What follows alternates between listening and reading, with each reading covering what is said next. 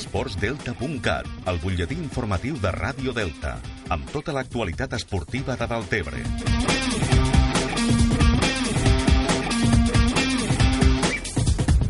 Una setmana més us portem tota la informació de la prèvia futbolística del cap de setmana. A tercera catalana es viurà un derbi. El Jesús i Maria rebrà el Sant Jaume d'Enveja diumenge a les 4 de la tarda. L'equip partidalenc vol revertir la derrota de la jornada passada i confia en el factor camp per sumar els 3 punts. Així ho explica Ito Galvez, secretari tècnic del Jesús i Maria. És un partit bonic perquè sempre es desplaça molta gent de, de Sant Jaume, sempre hi ha una bona entrada. Nosaltres ara este any la gent està responent al, al camp i bé, bé pot ser una miqueta més que els anys passats. I Sant Jaume, ja et dic, Sant Jaume al nostre camp sempre, sempre porta molta, molta afició i, bueno, són partits bonics de, de viure.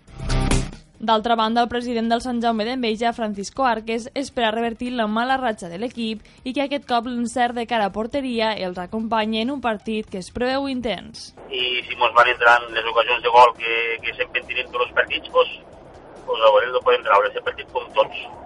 Hasta ara no, no mos n'ha burlat ningú, el que passa que no tenim la sort, no, no entren, no entren.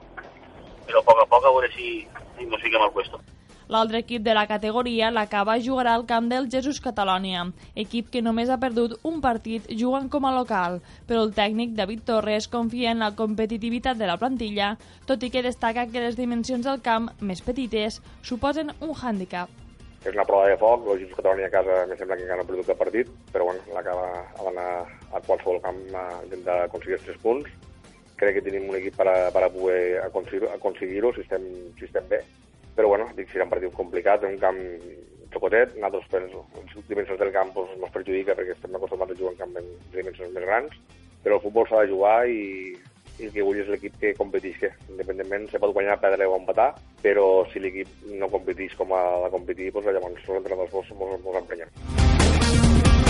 D'altra banda, quarta catalana, el del Tebre jugarà a casa on rebrà el Vilalba. Serà dissabte a les 4 de la tarda.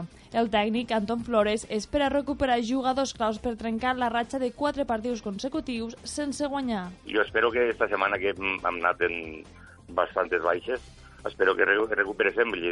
Una segur que la recuperem per, era per una, un partit de sanció que tenia, Mm, suposo que l'altre que tenia problemes laborals, suposo que este, este cap de setmana lo, lo tindrem i espero a veure els Reixos m'arriben abans d'hora i, i David Rovira lo podem recuperar i perquè fa molt de temps que el tenim de baixa i és una persona per a nosaltres és importantíssim. La Capa B jugarà diumenge a les 4 de la tarda com a local davant el Jesús Catalònia B.